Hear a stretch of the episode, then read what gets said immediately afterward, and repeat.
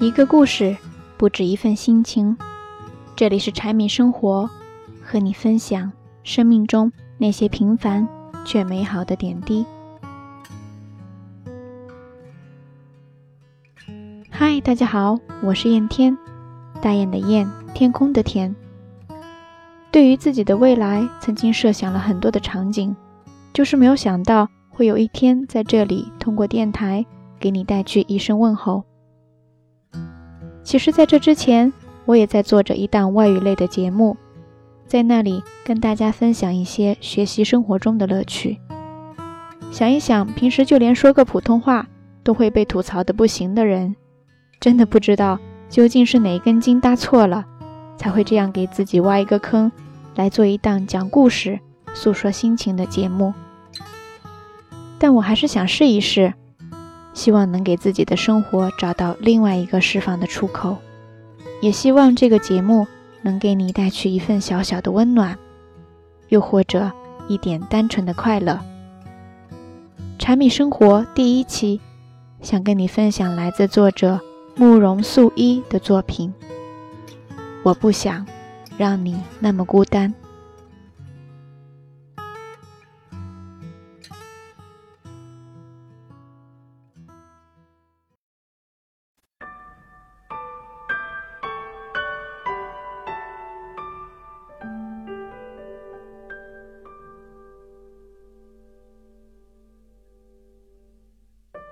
妈妈被骗了。骗子的伎俩并不高明，只不过是利用了我妈作为一个异乡人的胆怯，就轻易骗走了她的手机和三百块钱。被骗后，妈妈的神色几天来都木木的，眼睛不敢直视我，像做错了事的孩子。小时候，我不小心打破了家里的一只碗，就是这种表情。看他怯怯的眼神。我不忍埋怨，只得安慰他说：“没事儿，不就一破手机和三百块吗？努力的话，我一天就挣回来了。”我信口开河的胡乱安慰了他两句，便转身去上班。还没出门，只听到一阵压抑的，却又撕心裂肺的哭声。我简直不敢相信自己的耳朵。在记忆中，我妈性格一直很坚强。和爸爸吵得天翻地覆时，也不曾流过泪。现在，他居然哭了。我整个人僵在那里，不知道如何是好。这个伤心哭泣的女人，她是我的妈妈。我饿了渴了，向她撒娇；气了苦了，向她抱怨；喜了乐了，往往是最后一个和她分享。她就是我的靠山，我的港湾。可此刻他如此伤心，我却不知道如何安慰他的苦楚。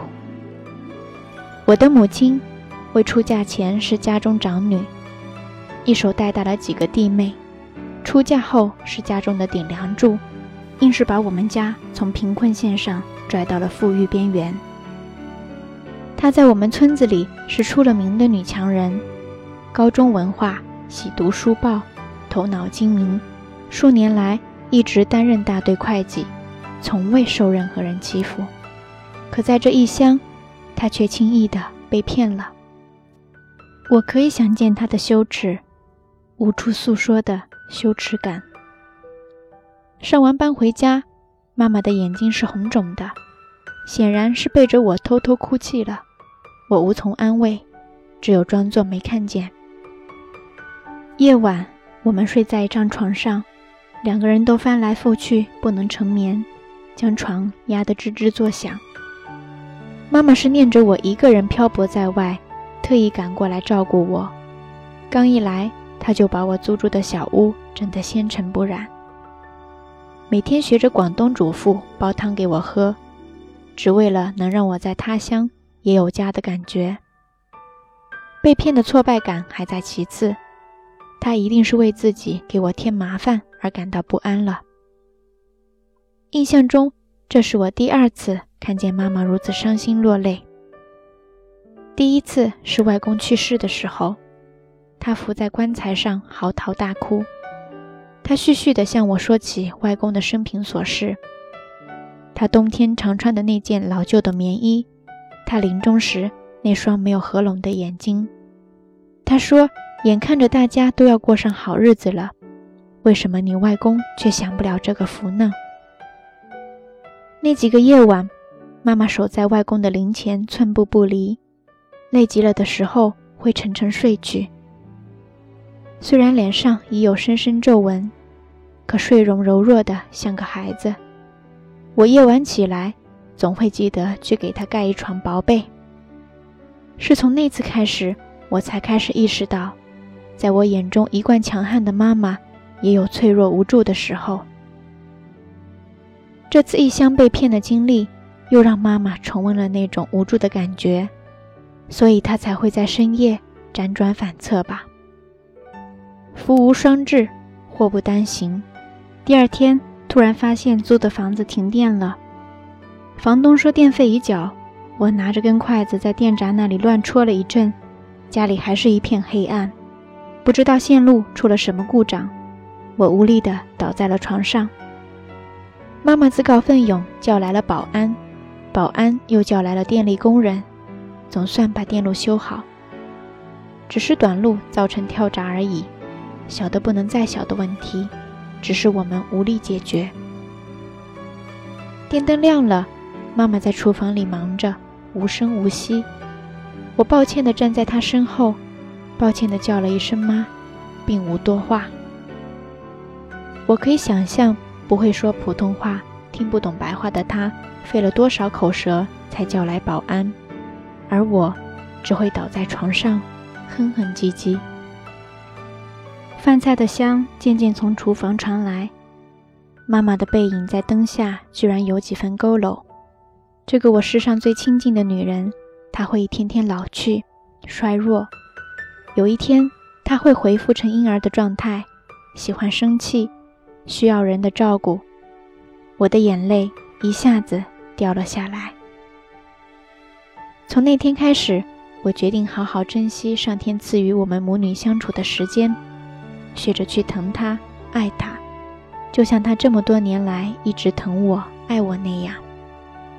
尽管工作还是很忙，我开始抽时间陪妈妈去买菜，仔细地挑选着水灵灵的白萝卜和嫩生生的小白菜。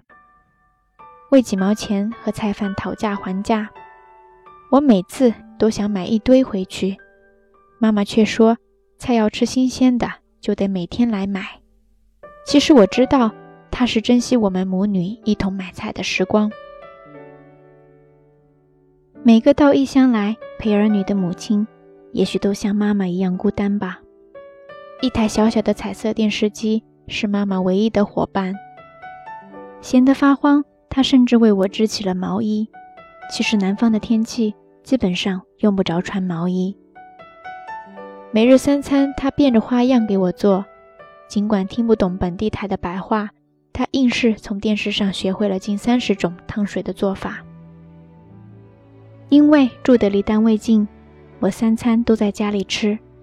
每次刚走进租住的小屋，妈妈早把门打开了，虚掩着等我。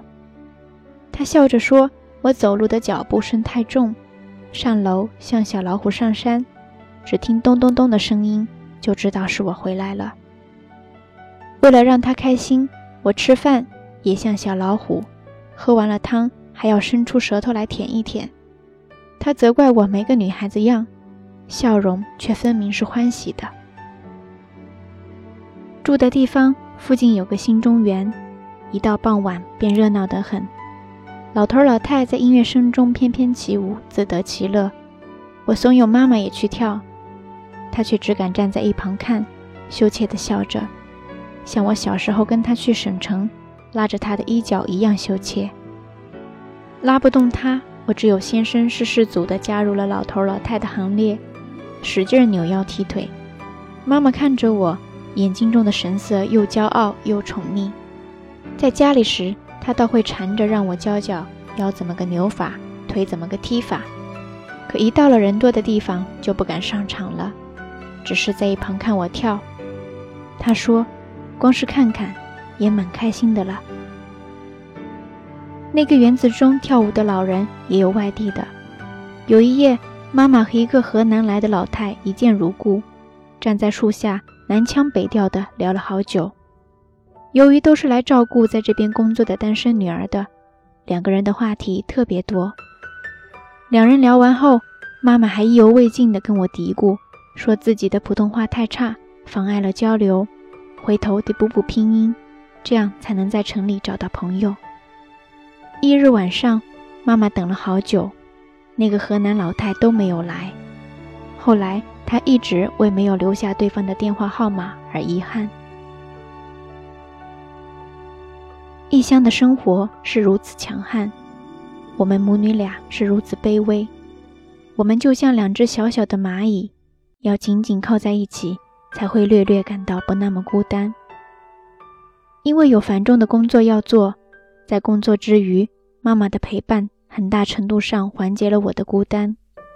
我误以为只要我抽时间多陪她，她或许也不那么孤单吧。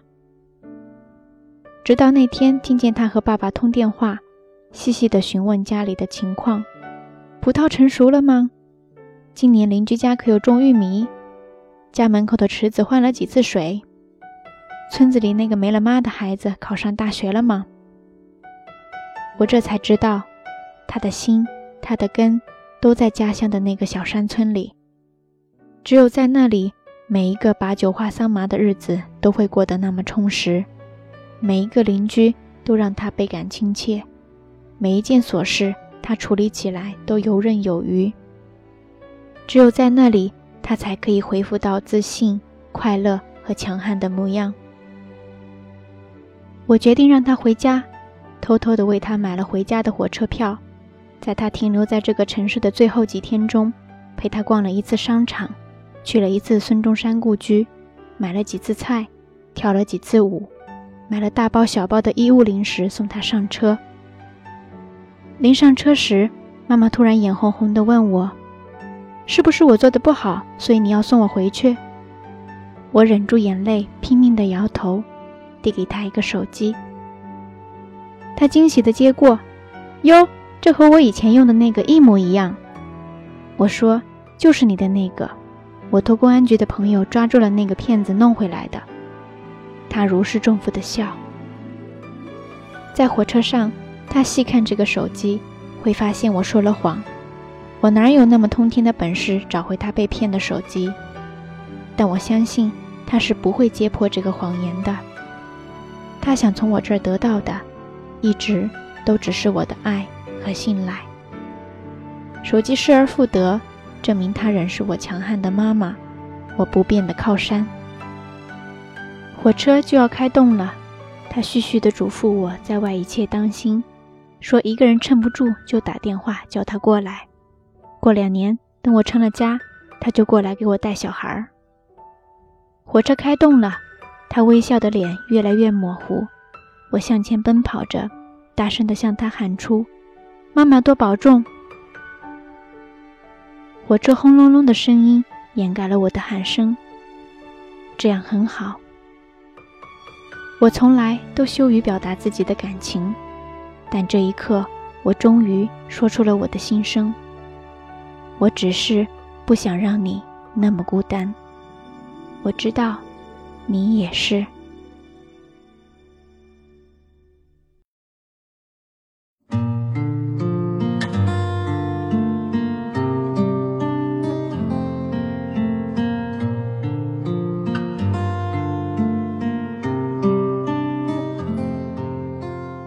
刚才跟大家分享的这篇文章，名字叫做《我不想让你那么孤单》，是作者慕容素一发布在豆瓣以及 APP 一个上面的作品。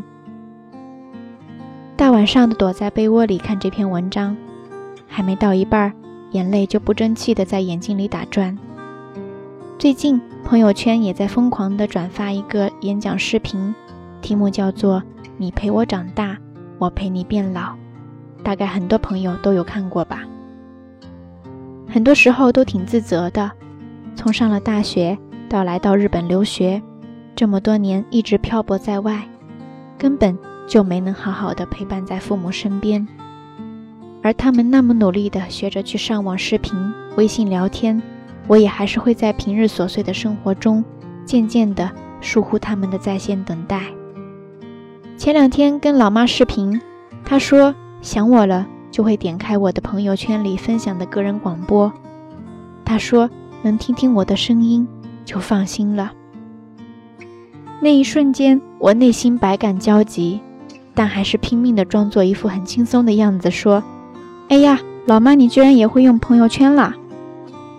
就连我自己都不知道，这句话的背后究竟掩藏了多少心疼跟自责。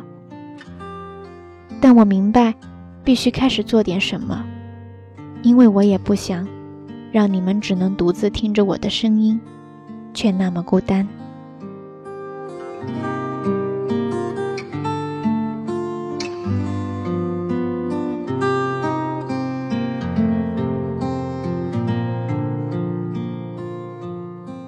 以上就是这期节目的全部内容。想要了解文章以及作者信息的朋友，敬请关注豆瓣账号“慕容素衣”，姓氏慕容，素雅的素，衣着的衣。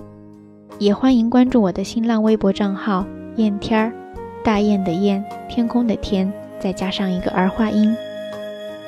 柴米生活，文墨点滴，我是燕天，只想讲个故事给你听。Why does the sun